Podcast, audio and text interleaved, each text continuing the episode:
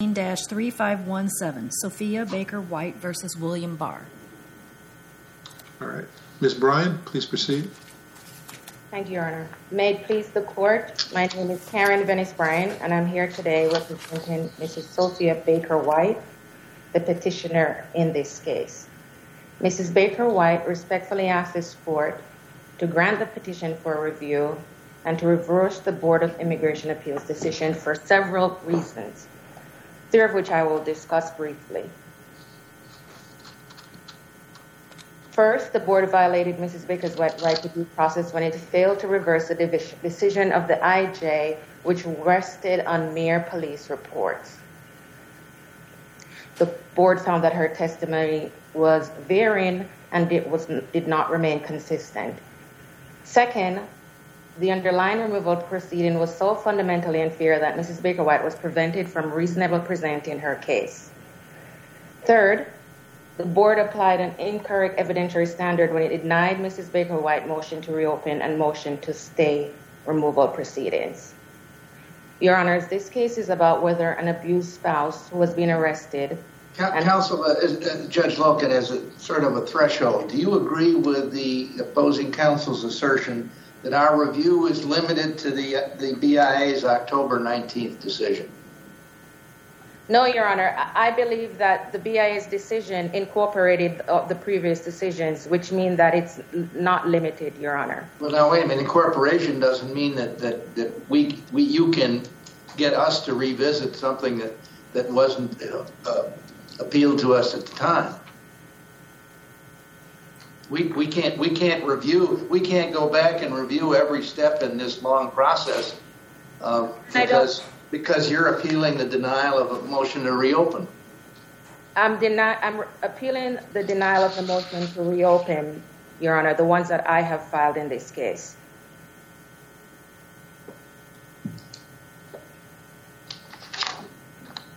But you you filed more than one.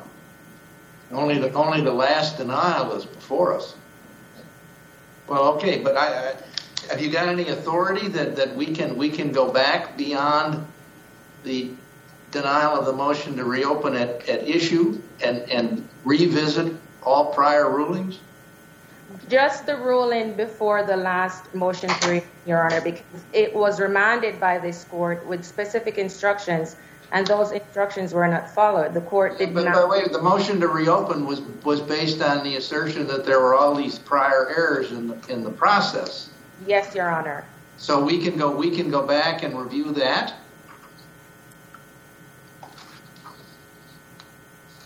I don't think so.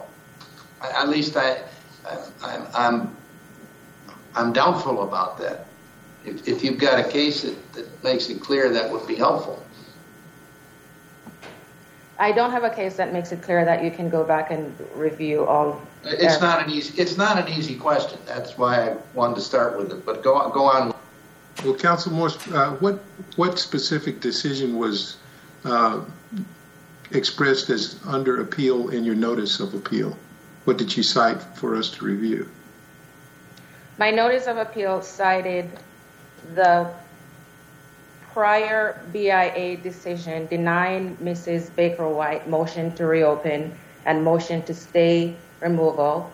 The petition also um, noted the decision... Was that the October 28th decision? October 28th, yes, Your Honor. 2019? Yes, Your Honor.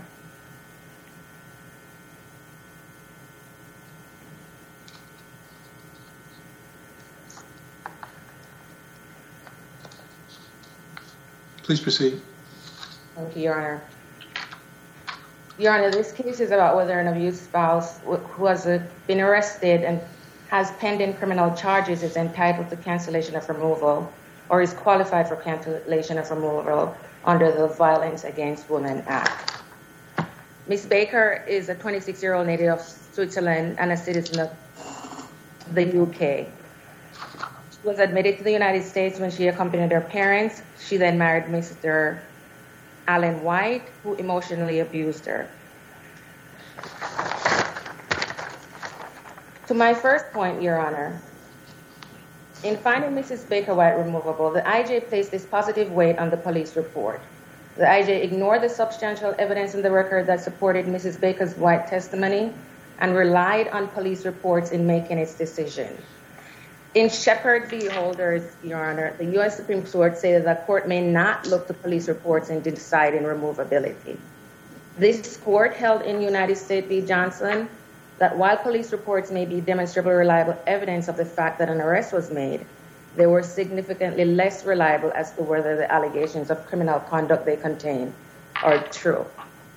And to quote the Second Circuit, Your Honor, in Padmore v. Holder, the Second Circuit found that while the BIA could admit arrest reports into the record, it could not deny relief for a discretionary benefit, in that case, cancellation of removal, upon the assumption that the facts contained in such documents were true.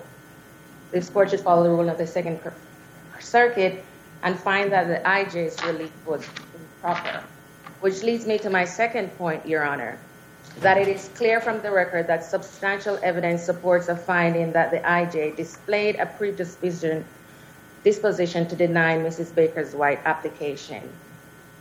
This United States Supreme Court has held that no person may be deprived of her interest in the absence of a proceeding in which she may present her case with assurance that the arbitrator is not predisposed to find against her. The procedure that the IJ and the board employed in this case violated... So, counsel, you're arguing the denial of the continuance and the allegation that the IJ was biased in the initial removal order, right? No. Yes, Your Honor. You um, want you want to collaterally attack so uh, the initial order, years after it was rendered. I, Your Honor, uh, it's the BIA's decision upholding the IJ's removal order that I'm attacking, Your Honor. In that order, the BIA's order, it cited to the IJ's decision and the reasons why they were affirming the IJ's decision, Your Honor. So I'm attacking the BIA's decision, Your Honor. But it quoted from the IJ's decision.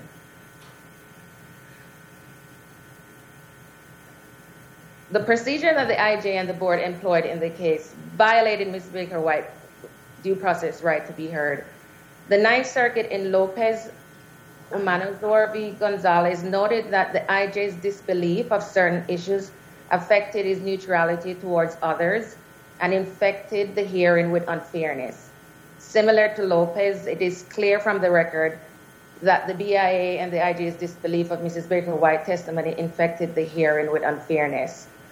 By basing its decision on non-probative, uncorroborated evidence, the IJ acted contrary to fundamental fairness and the BIA approved that decision, Your Honor.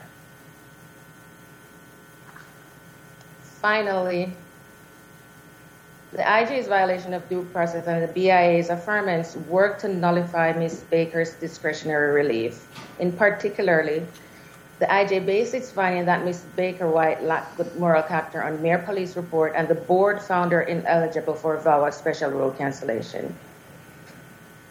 However, the Third Circuit held that an agency cannot be permitted by arbitrarily denying a procedural motion to thwart the congressional design. That a given form of relief is discretionary is beside the point, Your Honor. Congress has required that individuals facing removal should be given a reasonable opportunity to be heard on the matter, including on issues relating to discretionary relief. Even where there are no liberty interests, the statutory and regulatory protection guarantee fairness in the proceeding. For these reasons, Ms. Baker White respectfully asks this court to grant the petition for review and reverse the Board of Immigration Appeals decision because the board violated Mrs. Baker White's right to due process when it failed to reverse the decision of the IJ was requested on mere police reports. The underlying removal proceeding was so fundamentally unfair that Mrs. Baker White was prevented from reasonably presenting her case and the board applied an incorrect evidentiary standard when it denied Mrs. Baker White's motion to reopen and motion to stay. Your Honor, I rely on the rest of the arguments in my brief. We are asking the court to grant the petition for review and reverse the BIA. Thank you. Thank you, Ms. Bryant. Mr. Tucker, would you address the question of what it is we're actually reviewing? What what portion of the prior decisions uh, are actually before this panel? Certainly, Your Honor. May it please the court, Colin Tucker for the Attorney General. And I do want to return the focus to the narrow question that is before the court in the context of this petition, which is whether the board abused its discretion by denying the motion to reopen in its decision dated October 28, 2019. It did not. Most of the evidence that was submitted with the motion does not qualify as previously unavailable. And the remaining evidence would not, and the board was within its discretion to hold that the remaining evidence would not have changed the outcome here. The decisions that precede the, the board's denial of reopening are not properly before the court. In Boudaguian v. Ashcroft, the court explained that the subsequent denial of a motion to reopen does not somehow reset. Counsel, I, am not so sure it's if does the board have discretion to grant a motion to reopen despite the absence of new evidence uh, based on its uh, conclusion that, that the initial decision was wrong? In theory, Your Honor, it could. Uh, the board in the regulations has sua sponte reopening authority, which means. So if that okay, then then then why can't we review whether the board abused its discretion in not reaching that conclusion here? Because the grounds for allowing or denying sua sponte reopening are not subject. We're not talking sua sponte. We're talking a, a, a motion to reopen that, that was timely because of the the special cancellation rule? Well, Your Honor, in that case, if the board is not invoking its sua sponte reopening authority, it does not have the authority to reopen a case in which no new, previously unavailable material evidence has been. And, and what's your cite for that? Uh, my my cite for that would be uh, chiefly, Your Honor, the, the statute itself, which states that a motion to reopen has to be accompanied by a statutory. Sorry, your audio your audio is unclear. You, speak a little more slowly. Sorry, Your Honor. Uh, my statute, my uh, cite would be the statute itself, which requires a statutory motion to reopen to be accompanied by new, previously unavailable evidence. So, uh, returning to the, the, prior point, in Boudaguian v. Ashcroft, the court explained that the subsequent denial of a motion to reopen does not somehow reset the deadline for seeking review of a prior order of removal. That's the rule that's followed by every circuit. Uh, in her reply brief, uh, the petitioner cited Mayorga Rosa, but in that, that case addresses consideration of the immigration judge's decision where the board subsequently dismisses an appeal from that decision and a timely petition for review of the board's decision is filed. Here, there was no timely petition for review from the board's dismissal of the appeal from the immigration judge's decision. And I also want to point out that to, to follow the path the petitioner is suggesting here uh, would essentially allow the statutory 30-day deadline for filing a petition to review to be circumvented in any case where a subsequent motion to reopen is filed and denied. Well, no, but I'm. I, I think Judge Smith uh, and my, and myself are concerned with jurisdiction, our appellate jurisdiction. If the board has discretion to do something, if the board if the board has no discretion to to do what we're talking about, that is, in, in the absence of newly discovered evidence, uh, reopen because it is it has reconsidered its initial appellate dismiss, decision dismissal, then we've got jurisdiction to review right. that conclusion, right? That statute, uh, a, a sua sponte re- motion to reopen, at least in this circuit, there's no, we have no jurisdiction to consider that, and it hasn't been argued. Correct. So forget that although I, I understand the BIA decide, denied both, but we we begin with our jurisdiction is limited to statutory reopening. Correct, Your Honor. And so, what's what's your what's your appellate case authority for the notion of for the your the interpretation of the statute that you just put forth? The board has no discretion to grant statutory reopening in, in the absence of well, there's new evidence. There's another or, or what, change circumstances? It's more no, than just... I, I, don't, I don't know that I can run you off from memory a, a, a case specifically on that point. I, have not previously been presented with, with the theory that a, a, motion to reopen, which are filed for the specific purpose of submitting new evidence, uh, can be granted even in the absence of new evidence. But that's what's being argued to us on appeal. Does there's no, there's been no suggestion this morning and not much in the, in the, in petitioner's brief that the new evidence, the board's BIA's decision that the new evidence wasn't sufficiently new. Uh, what counsel wants to argue this morning is that the IJ was biased and, and just totally made a mess of the initial decision. I, I, I agree with that interpretation, Your Honor. So now, now if whether we have jurisdiction to even take that up turns on this, what, what I'm talking about. You, you say the statute wouldn't allow the board to, to reopen on the merits, so to speak. Your Honor, the, And I'm, I'm a little, I'm a little dubious about that.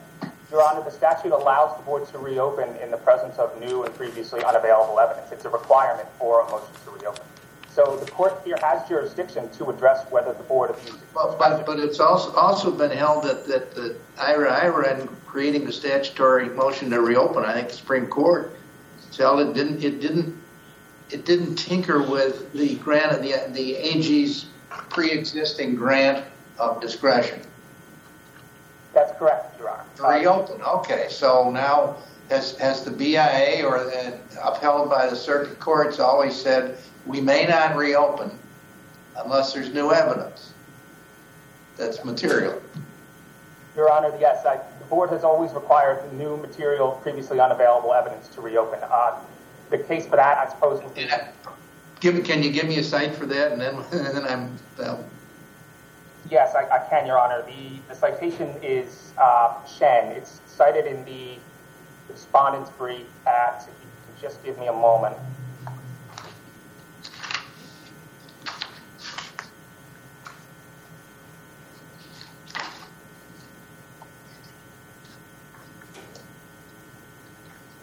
Uh, that would be at first at page two and then throughout. The citation is 751 F3D 876.